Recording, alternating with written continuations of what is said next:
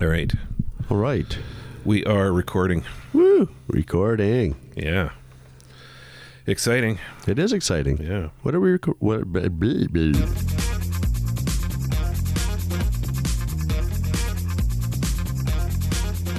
Welcome to AT Banter, the podcast where we discuss anything and everything regarding the world of assistive technology. With our hosts, Steve Barkley, Rob Mineault, and Ryan Fleury. Now, let's banter.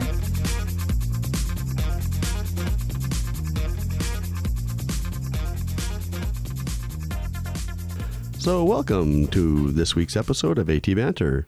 I'm Banter, Ryan banter. Fleury. Oh, sorry. Yeah, you got to get that banter Oh. banter in there. Rewind. Yeah. Something seems different today, Ryan. What's different today? I don't know. There's, there's this strange empty space to my left. To your left. Yeah. Oh, that would be where Rob used to sit. Really? Yeah. Oh, yeah. Yeah. I guess we we fired Rob, didn't we? Oh, okay. Well, you know, he was sort of he was sort of taking over. That's and, true. uh, you know, he was like the main host dude. Yeah. And we was gotta, going to his head. we got to spread it around. you That's know? true. We can't have his ego all puffed up like that. Exactly. Yeah. So we kicked him to the curb this week. We did. Yeah. Actually, Rob is off uh, helping uh, Rick Chant move a whole bunch of equipment and stuff out of storage and into Rick's house, I guess. into Rick's storage. Into Rick's storage, yeah. So Rob's not with us this week. Nope. Just the two of us. We can make it if we try. Just the two of us. oh, sure, change key on. so, Ryan. Rob. Nope. Strike one. See, that's why we got to get rid of Rob more often. it's just a go-to. Do that again, Ryan. Steve. Yeah. How are you? I'm good. Good. Steve, Yes. who are we talking to today? Well, today we are talking to Nancy Willard. Uh, she is the director of uh, uh, Embrace Civility in the Digital Age. She's the author of Cyberbullying and Cyber Threats Responding to the Challenge of Online Social Cruelty Threats and Distress. Uh, that's a paper written in 2007 and available for uh, purchase and download at Research Press. She's also the author of Cyber Safe Kids, Cyber Savvy Teens, Helping Young People Use the Internet Safely and Responsibly from 2007. Uh, that's at Jossie Base.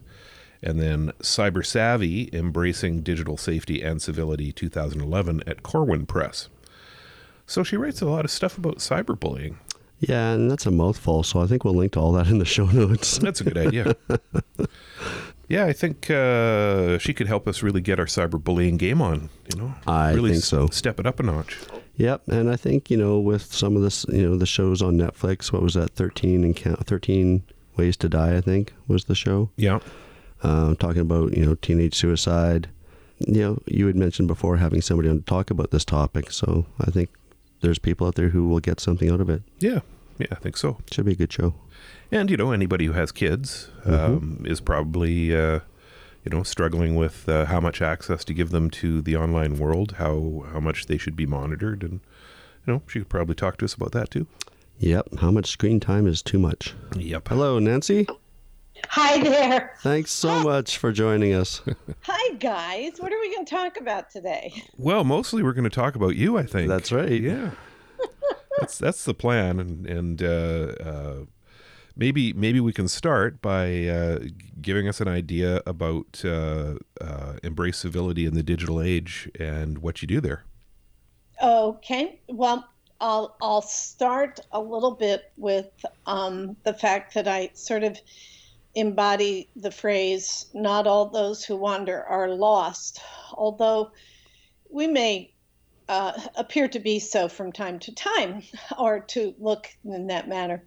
Um, I have a, a bachelor's degree in elementary and early childhood education um, from University of Utah, master's degree in special education from University of Oregon. I taught in um, special ed classrooms primarily with kids with ha- who have behavior challenges. Burnt out and went to law school. Um, when I became an attorney, I just sort of happened to get into the area of working with um, computer companies this was in the 80s when we were dealing with five inch floppies. um, that then led me to get asked back into schools to talk about what was happening with this new fangled technology coming into schools. And then I started to hear rumors about this thing called DARPANET. Um, and then um, our county was actually one of the first ones, the county education program was one of the first ones who had a um, contract with um, to get internet access for students. This was before the web. This is when they were using email, Usenet groups, and Gopher. Um, and so I immediately saw the potential for this from an education perspective and got involved with that, helped start, helped do um, some of the writing to encourage the development of the Oregon Public Education Network. And then as schools and students were getting onto the internet, and there just became a huge um, concern about digital safety. And since I had the background in working with youth at risk and law, um, I started focusing in that area. In 2007, I wrote and had published the first book that's ever been published in the world on cyberbullying. It was published by Research Press. And um, it was called Cyberbullying and Cyber Threats. And at that time, I realized that what educators were being told about bullying did about those who engage in bullying, which is largely at-risk, marginalized, aggressive kids, did not match the young people who I saw engaging in cyberbullying. Also, didn't match those who bullied me in the 60s. Um, and the approach that schools were being told to use, which is make rules against bullying, um, have staff supervise, tell students to report, and then investigate and impose consequences. And I'm going, yeah, right. This isn't going to work. Print schools aren't making rules for sites and apps. Adults aren't present. Students aren't going to report because they know adults are going to overreact and probably take away their access. Um, investigation is pretty hard for um, principals, and if they impose sanctions that lead to anger, then they've got the potential of um, uncontrollable digital retaliation. So, uh, what I realized was that what was happening online is merely a reflection of our relationships overall. So there's there's a need to stop distinguishing between online cyberbullying and bullying. It's hurtful behavior that's occurring in a variety of situations. Now, online can be it, it, impulsivity seems to play a role. Um, desire for audience um, plays a role um, and there can be greater harm, but it's the same harmful behavior. And so, what we have to do is focus on embracing civility in the digital age. So, that was a very long way of getting around to. uh, the name of my program is Embrace Civility in the Digital Age. And the focus of my work is on trying to correct misunderstandings about those who engage in hurtful behavior um, and helping, uh, particularly helping schools is my primary focus, but how can we help?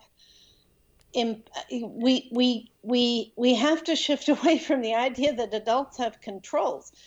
Um, I I have a slide in my uh, prevention program that says uh, bullying prevention is not rocket science. It's far more complicated. Rockets generally do what they're told to do. and the same cannot be said for um, children, teens, and adults. So, um, the focus of what I'm trying to do is is is really on empowerment, um, and empowerment with a focus on civility and inclusion, and um, and so for young people, my focus is on how to help them reach out to be kind to those who are being left out or excluded, how to um, safely say stop, including how to talk with their friend who's being hurtful, how to help them understand that this isn't okay and how to remedy the harm, how to um, um, realize when something is serious and really does need to be reported, like the recent school shooting we had in Washington, where the kid handed out notes to his friends saying, Yeah, I'm probably going to be dead or go to jail, and none of them reported. And we need to ask why that is. Um, and then the so back to my I've got five approaches: reach out, say stop, report concerns, stop on it and fix it. We we always say, you know, that we, we need to stop doing that. Well, how do we help young people decide not to be hurtful? Um, and recognize that if they have been, what they need to do is accept personal responsibility and remedy the harm. And then, lastly, given that, especially if you're different, you're likely going to be from time to time treated badly, but everybody gets treated badly from time to time. So, how can we respond? How can we reduce the potential of being treated badly and increase the effectiveness of our response if we are? And then, especially in schools, we have to recognize that student perspective is that what schools are doing is not effective um, when school staff witness these incidents, they do not respond in an effective manner. The minority, uh, only a minority of students report, and even those, even after they do, things rarely get better. And the majority of students don't tell, don't reach out for help, don't ask for help at school, or don't report when somebody gives them a note that says, I'm going to be in jail or dead. Um, that reflects a lack of of trust that adults um, they, they don't trust that adults are going to handle these situations effectively. So that's what I'm trying to work on. So, do you you, you work mainly in the schools, you say, but you know we all know kids are sponges. Do you believe that some of this bullying behavior is learned behavior from what they see at home, and and do you work with the parents as well? um, absolutely it's learned behavior. It's not just learned from home. Um, it's it's learned from home, it's learned from school, and it's learned from society. And um, right now we've got a, mm, significantly increased concerns related to society. Um, the the research that I did, and and I'll and I'll tell you why I know that this is learned and modeled behavior. I did a survey in 2015 of 1,500 um, middle school and high school students, and I asked them four questions about hurtful behavior. And I defined hurtful behavior very broadly, not the more well, there's so many definitions for bullying. You can't you know, it's that's difficult. So I brought, I defined it pretty broadly. I asked them how frequently in the last month they had witnessed um, students being hurtful to another, had been hurtful, had had somebody be hurtful to them, and how frequently they had witnessed school staff be hurtful. And then 42% of them said that they had witnessed school staff being hurtful. Wow. So then what I did was I looked at how those students who had ever there were four four choices never once or twice a month once or twice a week almost daily. So um, never was one category ever was the other three. And i looked at the data on the student on student hurtful behavior.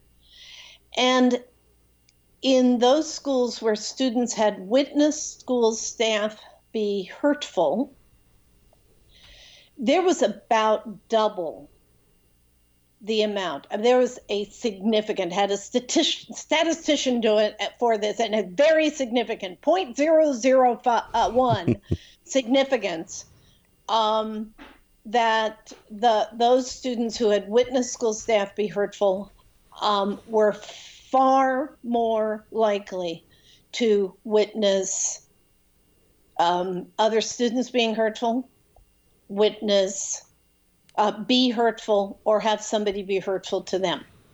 So, in essence, there's a culture that leads towards more cyberbullying. There is a perception that the social norms, either in the school, in the family, in the local community, or in our national community, or in the global community. There is it, there is the pers- if if students witness adults being hurtful with no consequences, then um, then they are much more inclined to be hurtful themselves. Hmm. Period. Um, I'm I'm from the same um, same sort of uh, uh, school as, as you, I guess, when it comes to bullying. Our, ours back then was more uh, physical and whispering campaigns. We didn't have the internet when I was in uh, in school. Um, yes. But uh, you mentioned early on uh, that there were differences between the people who were cyber bullies and the people who were physical bullies. What what nature, what what differences do you find in the physical type of bully versus the cyber bully? Okay, so it's it's actually not the difference between um, the um, the physical and cyber. There are two different profiles of people who engage in hurtful behavior. And those people are active both online and in school, in the communities, etc. So there are young people and adults who are marginalized and at sig- significant risk. So these are adult, uh, young people generally who have experienced trauma and or are excluded, denigrated, they have challenges. And they are the at risk students who are in our school. Um, and, and we have pretty good ways of uh, you know that we're we're developing, especially with the increase in what's called trauma informed care, recognizing that the source of this behavior is that these young people have or are experiencing either acute or chronic trauma or adverse other adverse um, situations, and that is what is shaping their and guiding their leading to their hurtful behavior. The other profile is not well recognized, and that's a big, huge problem. Um, the the words that can be um, best um, applied to those the, the the primary source of bullying behavior um, are popular, socially skilled, competent, good athletes, uh, attractive leaders, these are the students who are hurtful to each other to achieve social dominance. They're the preps.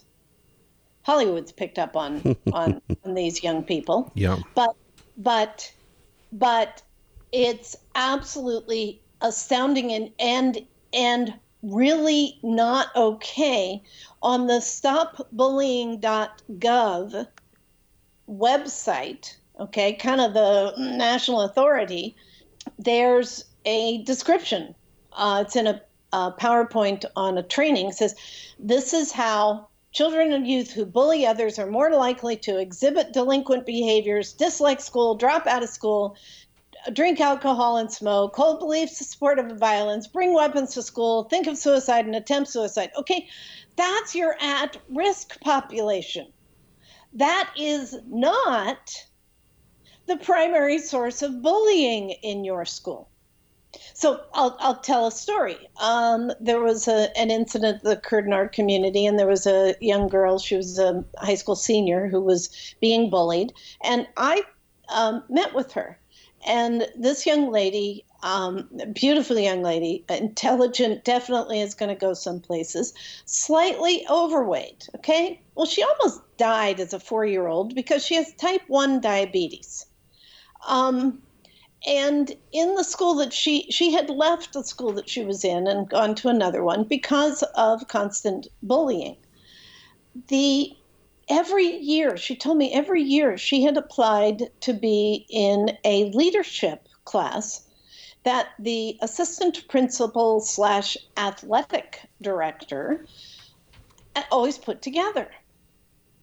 And um, she never got selected clearly has leadership skills. Never got selected for this class.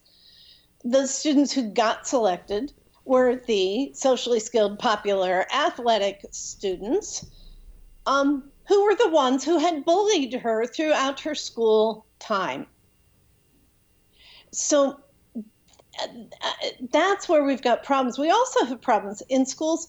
They a lot of schools use what are called token reward systems. So they've got green, red, yellow card uh, board, or they or they give kids rewards they catch them being good they give them rewards and and then the kids who get the rewards get to go on fun trips or get to you know have treats at the school et cetera et cetera well the the students who are being rewarded this this models relational aggression. This whole approach to behavior management models relational aggression because the students who have social skills are being rewarded the students who have experienced trauma and have challenges are the ones who aren't being rewarded. And so what what the school the educators are doing is essentially communicating to those students who have the skills that they are superior and privileged and entitled to look down their noses at other students um, who because the staff is doing that Oh, and let me add something else because you're going to hear, we have heard this, and you're going to hear it frequently. When there's a concept called um, moral disengagement, we all have values, a set of values that we formulate as we're growing up, and those values seek to guide our behavior. If we act out of accord with that behavior, um, it's what we do is we tend to create rationalizations for that um, that misbehavior, and that helps us think. That helps us to say, well, it really isn't outside my values. So there are four key rationalizations. Number one is spinning it. Um, euphemistic terms like, oh, it's just locker room talk or it's a prank. Um, another is denying personal responsibility. Um, yeah, someone else started it. Uh, I'm not responsible. This happens all the time. Uh, the third is denying the extent of the harm. Um, he or she's overreacting. It wasn't that bad. And the fourth is um, blaming the the one who's been victimized. Uh, it, uh, if only she would stop, or she deserved it. So we hear, hear those rationalizations very frequently. Um, look at some of the communications from the leader of our country. Um, I was going to mention that. yeah. um, uh, you can find them. Uh, yeah, I mean, you, you, get evidence of that. But um, school staff will rationalize. Um, it, it, it, was just a prank, especially if it's a if it's a one of the socially dominant, competent leadership students and a, and a, and a student who's treated badly by that student. Um, it's very difficult for the principal to you know hold that student accountable because they generally have powerful parents who are going to come down on the principal okay so the principal will say well it was just a prank um, it really doesn't meet our definition of bullying. You're you're really overreacting, and if you'd only stop X Y Z, then this wouldn't happen. Know, so we hear from principals. Obviously, we hear it from young people. Um, we also can hear it from there. A lot of times, students really do want to step in and help, but they don't have the skills or they're afraid.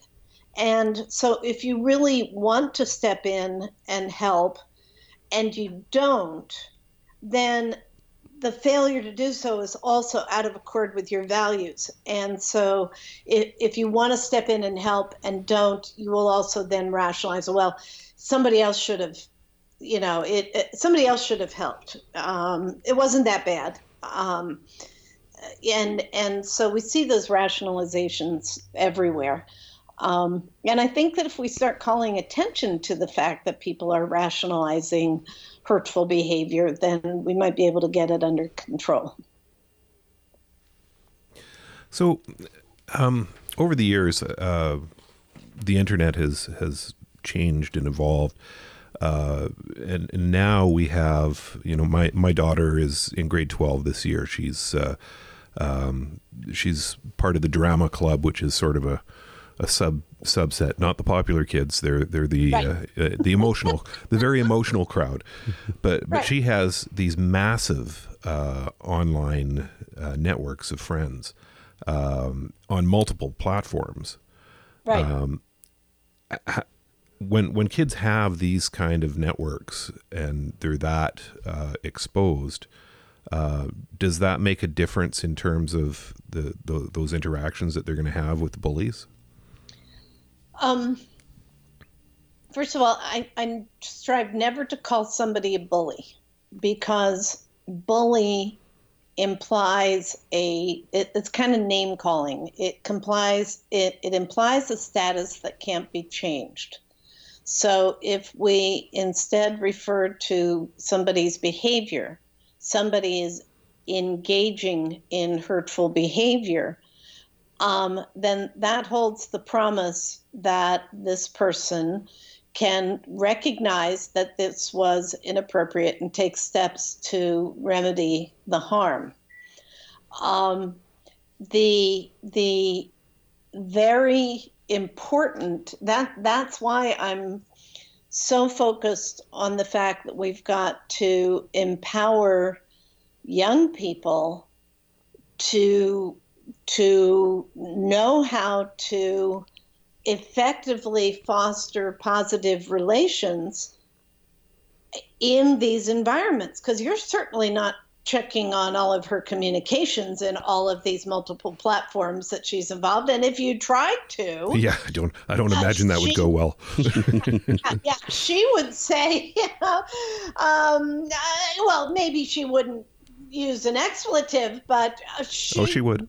easily figure out how to set up a situation where you wouldn't be able to see what she's doing. Okay, you know, um, we have to really focus and and and schools just absolutely have to shift from this idea um, that they have control um, over to the the idea that we have to give, we have to provide autonomy to young people. We have to help them gain effective skills. Like we have to help them work with their peers to say, hey, we care about the majority of young people really want to have positive relations. They don't like to see people being hurtful.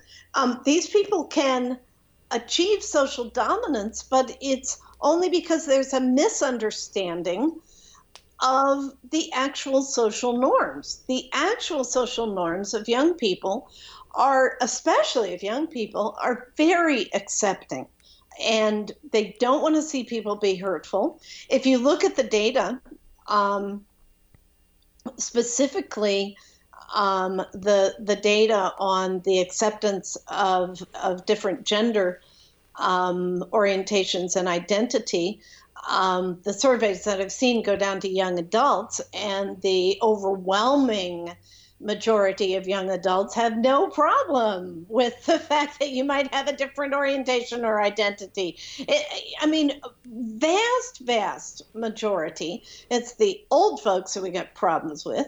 Um, and and I think that also is the case with just about every other difference that you would want to put out there. I think that young people are much more um, accepting of of different races, different religions, different skills. Um, I, I I think as a generation, um, we we should be proud of them. And in fact, the communications that they're having digitally are breaking down a lot of those barriers. When you're not you know when you're communicating with some when you're communicating with so many people you you know whether or not um, they are of a certain status is of less importance than um, what what you're talking about, what their ideas are. Um, so there's a lot of positive, uh, and and I and I think actually a lot of the um, positive attitudes um, towards those who might be quote different close quote um, have have come about because of the connectivity of the internet. Um, oh, by the way, um, I was going to say something. We see both kinds of hurtful um, behavior um, both the marginalized the at risk as well as those who are being hurtful to achieve dominance. We see both kinds online. Um, the, the marginalized at risk uh, are generally considered trolls. The, they're the, they're the, the, the really challenging folks to deal with if you get trolls. Um, on you. But then there's also, especially among young people and within those groups, there's the efforts to achieve dominance that are occurring. So young people have to know how to respond if somebody is hurtful to them. Um, and and one of the most important things, especially when it's digital technology, and I think everybody is um, has from time to time violated this, is if you're really angry, keep your hands off the keyboard. Um, and, and, definitely the, don't drink wine the, at the same time. Yeah, the whole concern of impulsive behavior, and I have been there, been there, done that. You know, rage of anger. I'm going to tell you what I think about you. Um, and and then needing to go back and and remedy the harm.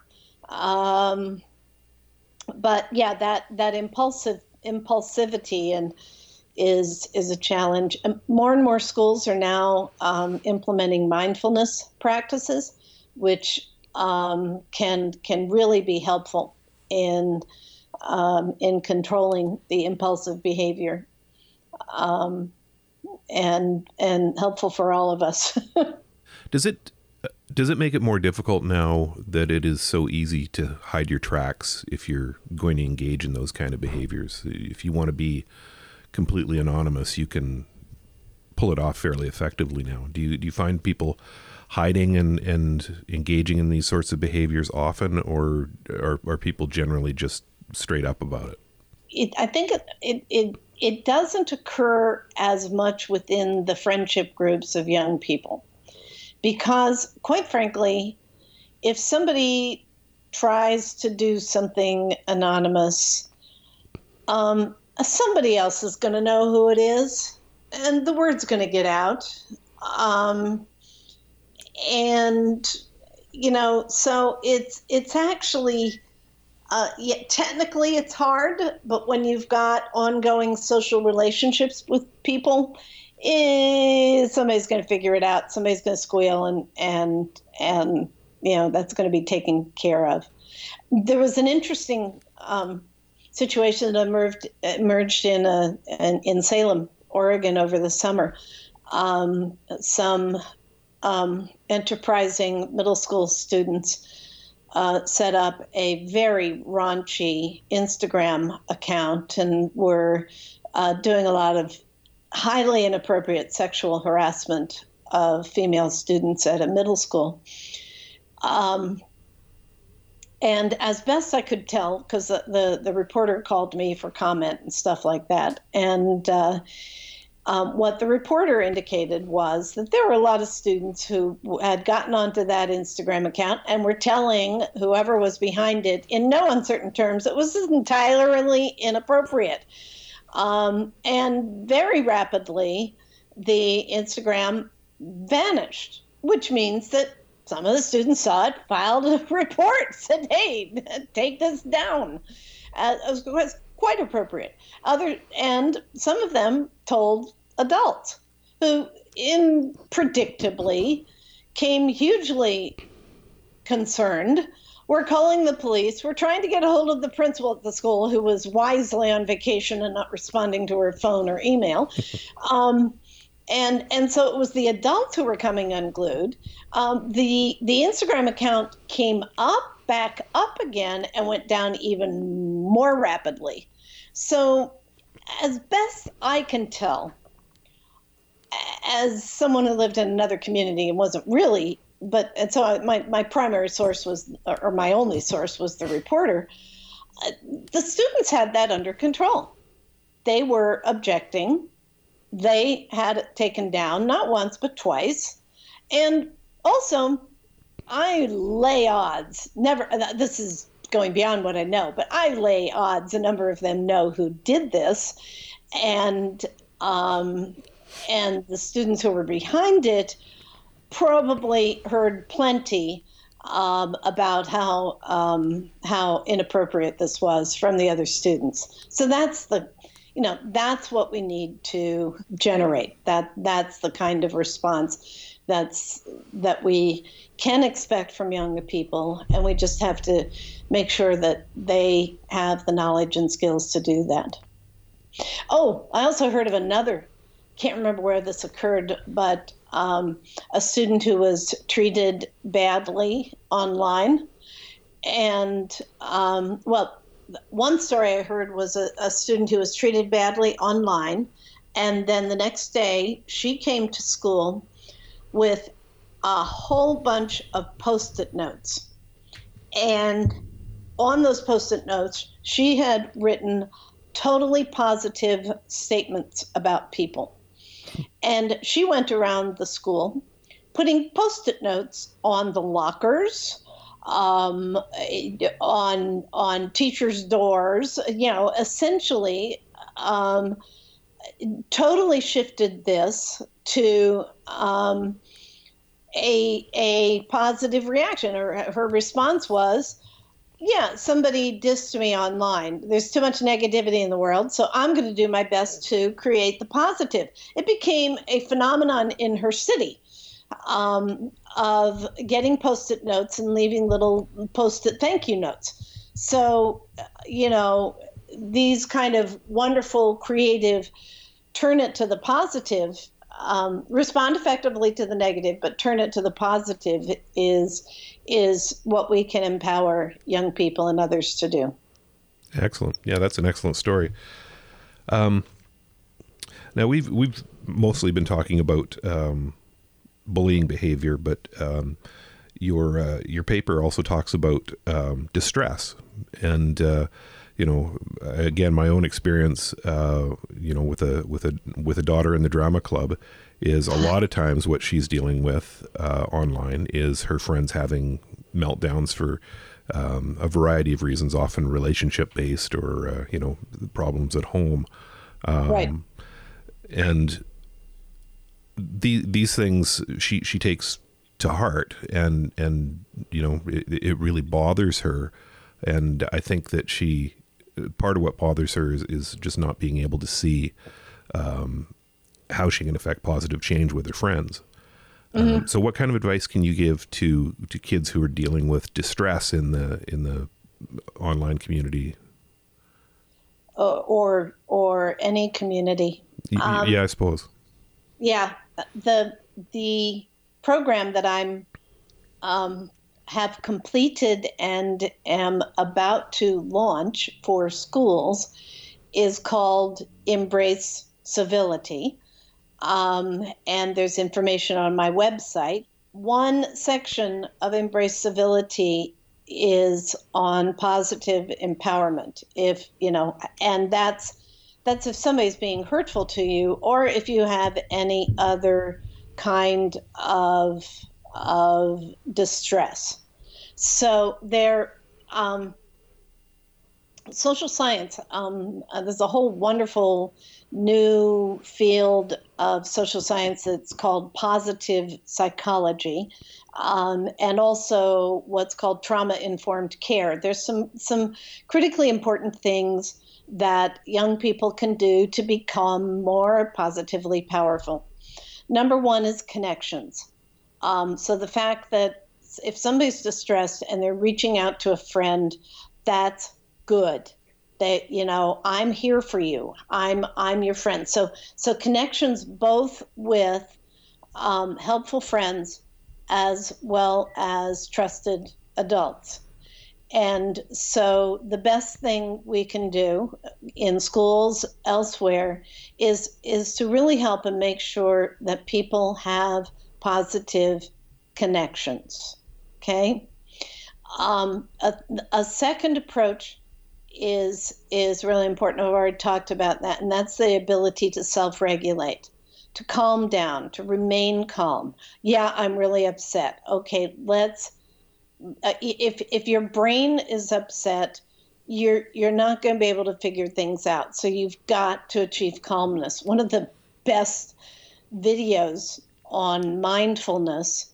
Um, it's called Just Breathe, and it's a group of kindergarten students explaining what happens in the brain when you get stressed and how they can calm themselves.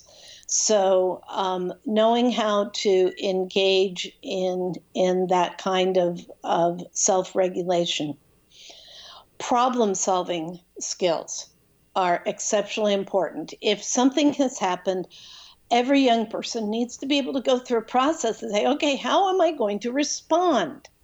So, uh, the basic way that problem solving skills are is okay, do I have a clear understanding of what happened? What do I understand what my goal? What is my goal in this situation? What do I want to achieve? And then, what are some strategies that I can use to achieve that goal? What are some things? And it's more than one strategy. You need at least three. Um, and then considering those strategies and saying, okay, is each in accord with my values? And what might happen if I did that or this or the other thing? Um, and then from that, figuring out what's the best strategy to try first, realizing the first strategy you try might not work. So you might have to then reconsider and say, well, maybe I'll try strategy two, or I'll come up with strategy and new strategy four.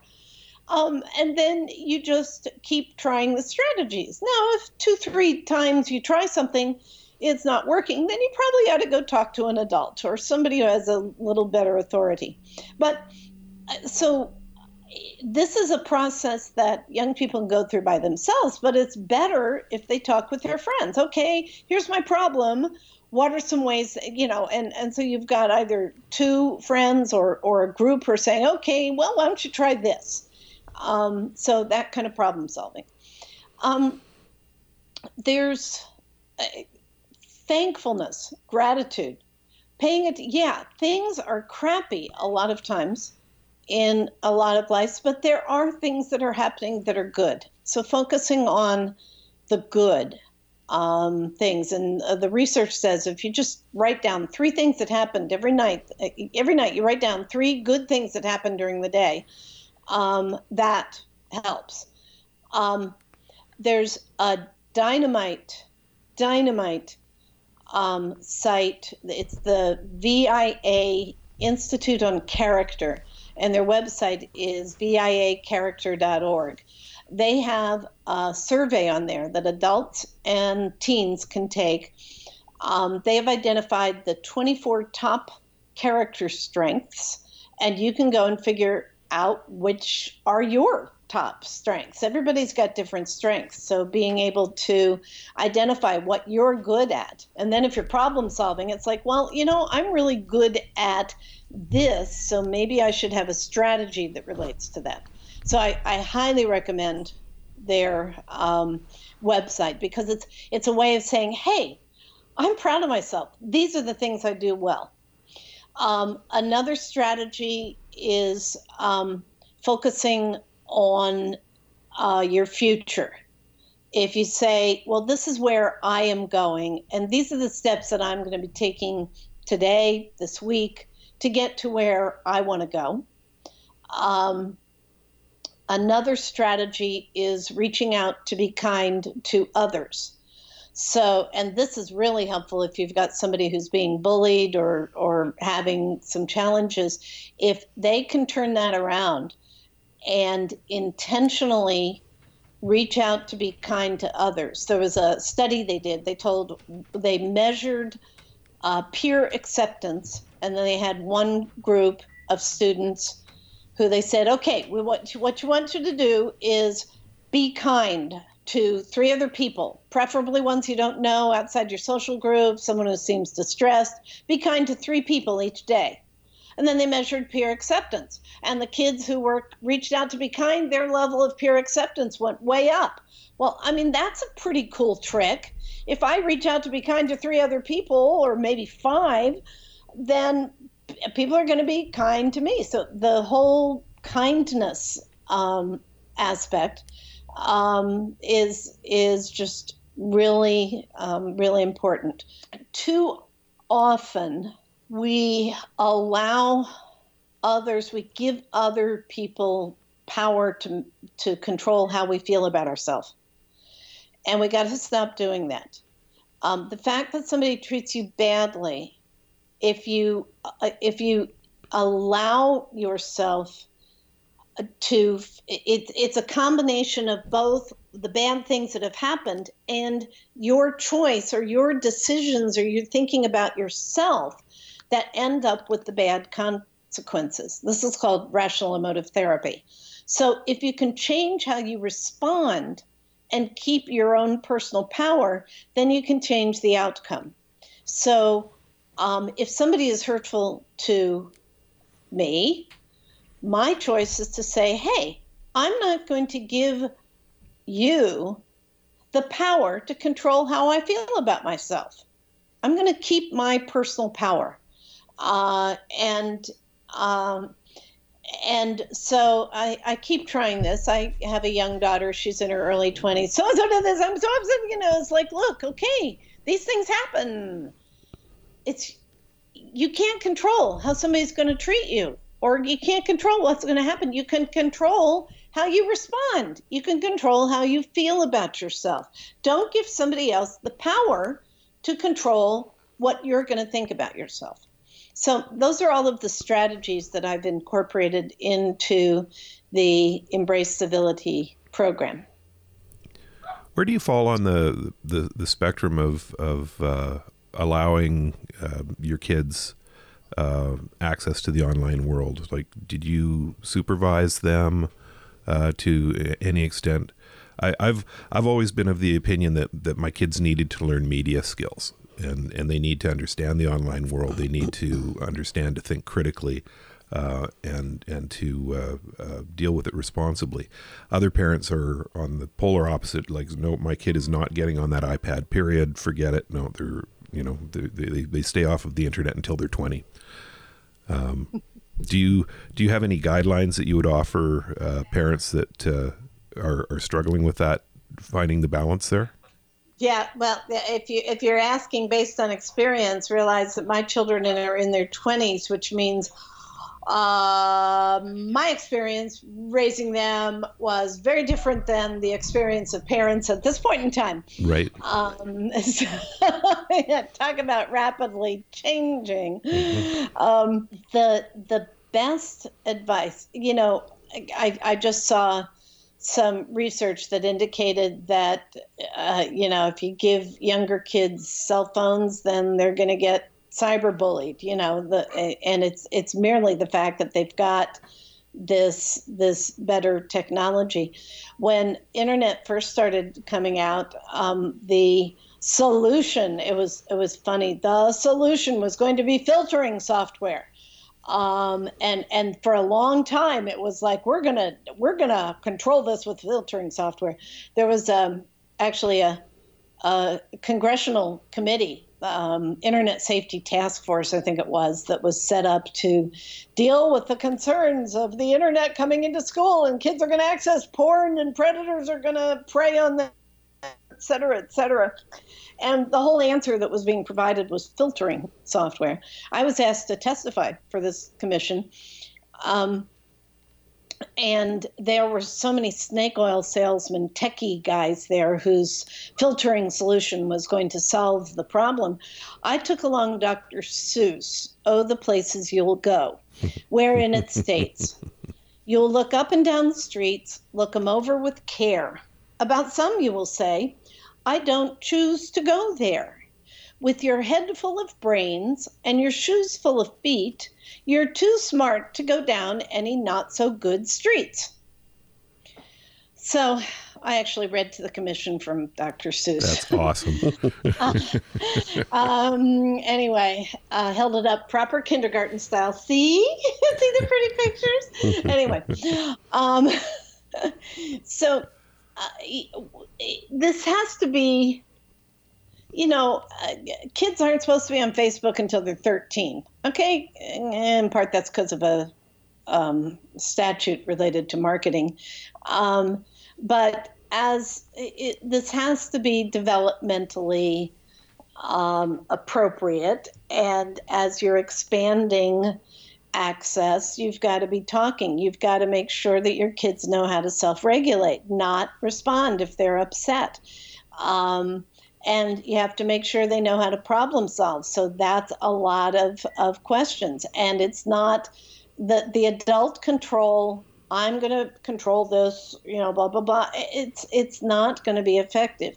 So self regulation and problem solving um, are, are the, the top uh, top skills and that means that doesn't mean adults solving the problem for them that means hey, I just saw this. What do you think I should do? Or this just happened to me. Okay, well, let's discuss this. What do you think you should do? What What are your goals? What are the strategies? So going through that problem solving strategy that I went through. Um, the other thing that I I think is very helpful is focusing on the positive. Young people often don't share what's happening that is of concern because they're afraid that the adult is going to overreact and take away their digital access. So, um, positively commenting on anytime, actually, anytime a young person shares something that's happening online you want to get in you want to focus on the positives so the kid says um, hey thus and such happened. Oh well, you know tell me more. Wow you had a really you know that was a great response. I'm so glad you're using the technology so responsibly that was a really smart way to to respond. So if you can if you can focus on the positive and that will then encourage young people to share if something negative has happened and that's what we that that's what we want to be able to do. Um, so every time your kid says anything about online it's pay attention and be positive um, and then if it's negative it's not if if if there's a problem, it's not taking away their agency. It's helping them figure out how to problem solve to resolve the situation, and then positively acknowledging when they have. Okay, so how do we apply this to Trump's Twitter feed? See, fortunately, we're up here in Canada, so we we're, we have a distance from from him, so we can just stand back and laugh. But ah, uh, I know um, the well. First of all, um, what we're going to see here in the United States, especially, but I'm not sure how much this is migrating in other areas. Um, and I actually wrote to communication person at a school district said, um, We're going to see the rates of bullying go up. They do annual surveys, biannual surveys. The rates are going to be higher. This is not because of the failure of schools. this is because of what's happening in society. Um, I, the the one one strategy is to focus on things that happen as a teachable moment. Um, lots of teachable moments about how people rationalize hurtful behavior. Um, it was a joke, you know, it's just meant to be funny. I think that was the response to um, um the GIF of him hitting a golf ball into Hillary right. Clinton's back. Um, uh, anyway, so there's a lot of opportunity to understand rationalizations and to make positive choices, even when the leadership um, does not appear to be headed in that direction. So, what we're seeing is actually a fair amount of um, grassroots movement in a very positive direction down here. Not fast enough, but on the other hand, um, we really are we really are seeing a lot of of grassroots coming together, and that's what we're going to be um, the path to survive until uh, Mr. Mueller gets his work um, completed, which is going to take a while. Yeah, it's, so, uh, do, do you think, you know, is is what we're seeing on the national stage the same sort of thing that plays out on the smaller stage in the schools, where if you have somebody who's a a, a leader in there, if they, well, I, I think you said it earlier, if if they yeah. bully, you you end up yes. with that culture of, of bullying, and now now we're seeing that happening yes. um, on the grander scale. Yes, but uh, we also saw that happening with the Democrats within the Democratic National Committee. Mm-hmm. Um, uh, Debbie Wasserman Schultz. Um, you know, so so this is a bipartisan opportunity to um, evaluate. Um, the the only slight um, uh, psychological glitch. Yes, this is a person who has a high degree of power, also has some clear psychological challenges, um, which is not always the case with the um, the ones who are seeking social dominance, being hurtful to achieve social dominance, um, and the marginalized, at risk youth who often end up in prison you know, there may be some prison in the future, you know, in this case. So, so there's there's there's a little bit of bridging of the behavior there, but there's a there's a lot of teachable lessons,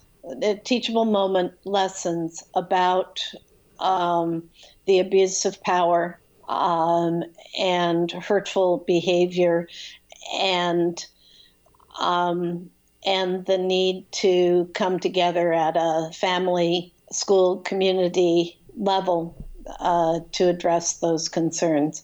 One way of looking at this is that we've had concerns of the abuse of power and status for, I mean, this isn't just new for this current president. We have abuse of power and status. And um, if you've got an infection, um, you have to bring it to the surface in order to be able to deal with it. And so perhaps what the path that our country has followed has been to bring that infection to the surface so we can more fully understand um, what the problems are and then be more effectively able to deal with them. There's been a lot of good information. Yeah, this this this got real deep Yeah. real fast. Yeah.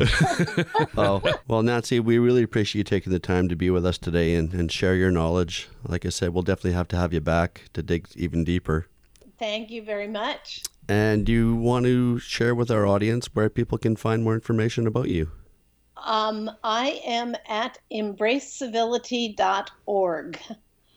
And the program I have to offer is coincidentally named Embrace Civility. So if you look on my homepage, it's the first link off of that homepage. And um, the, the resources are, are all there. I've um, um, hope they may have connections with schools. Um, I really am interested in in working with schools to see what we can do to help um, create positive school climate that fosters positive relations and inclusivity and embraces civility. We will definitely Thanks. link to your website in our show notes as well. Great. Thank you so much. Well, we wish you all the best with your uh, with your mission. It's an important one. Certainly, the world could use a lot more civility these days. Yes, thank you very much. And great questions, guys. It's a delight to be here. Great. Thank you so much. Thank you. you take care. Bye bye. Bye bye. Well, it's deep, eh? Yeah, It's yeah. a lot of a lot of information. Indeed, indeed, and and you know, initially when we when we were talking about this guest, uh, you know, we were we were fully focused around the idea of bullying, Mm-hmm. and that's really not what you need to focus on. No. it's it's the civility. it's the civility, the positive aspects. So Yeah. we got we got schooled here, man. we, got, We did indeed. yeah. Yeah. So more positive affirmations in our world, all of us, all of us, all you, all you AT banter listeners out there, go out and say something nice about somebody. Exactly. Maybe, maybe th- three times a day. You know, At least three times. at a least day. three times a day. We will turn you into an, a, a civility army. And if that's too much, try once a week. Just try something once, and it'll spread. Yeah. Hey Ryan, Rob, Steve, I really like what you've done here with the microphones. what's that? I just this, this whole arm? setup. Yeah, Oh, it's, yeah? It's, it's great, man. You, you've done a you've done a fantastic job. Excellent. Thank you so much. Oh, you're most welcome. All right. So, where can people find us? Well, people can find us all over the place. I mean, we've got a web page, we've got email, we've got Twitter, Facebook, YouTube. YouTube. I always forget YouTube. Yeah. Yeah. I mean, if they want to email us, they can email us at uh, atbanterpodcast at gmail.com. Yep. Or they can find us online at www.atbanter.com. Yeah. Send us an email. Send us a tweet. Send us a like on Facebook. Tell us something nice. Embrace civility, man. We'd love to hear from you. Alrighty. All right. So we're going to wrap this thing up? Let's wrap it up. All right. Well, I'm not Rob Mineault. And I'm still Ryan Fleury. That would make me Steve Barkley then. And we'll see you next time. I guess so. Bye bye. It's so much less professional with Rob not here. It is. But oh well. Hit stop. All right. I gotta pee.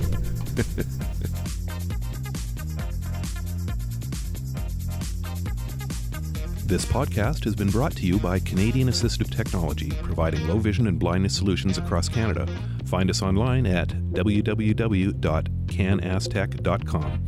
That's C A N A S S T E C H.com. Or call us toll free at 1 844 795 8324. For all your assistive technology servicing needs, call Chaos Technical Services at 778 847 6840 or find them online at chaostechnicalservices.com.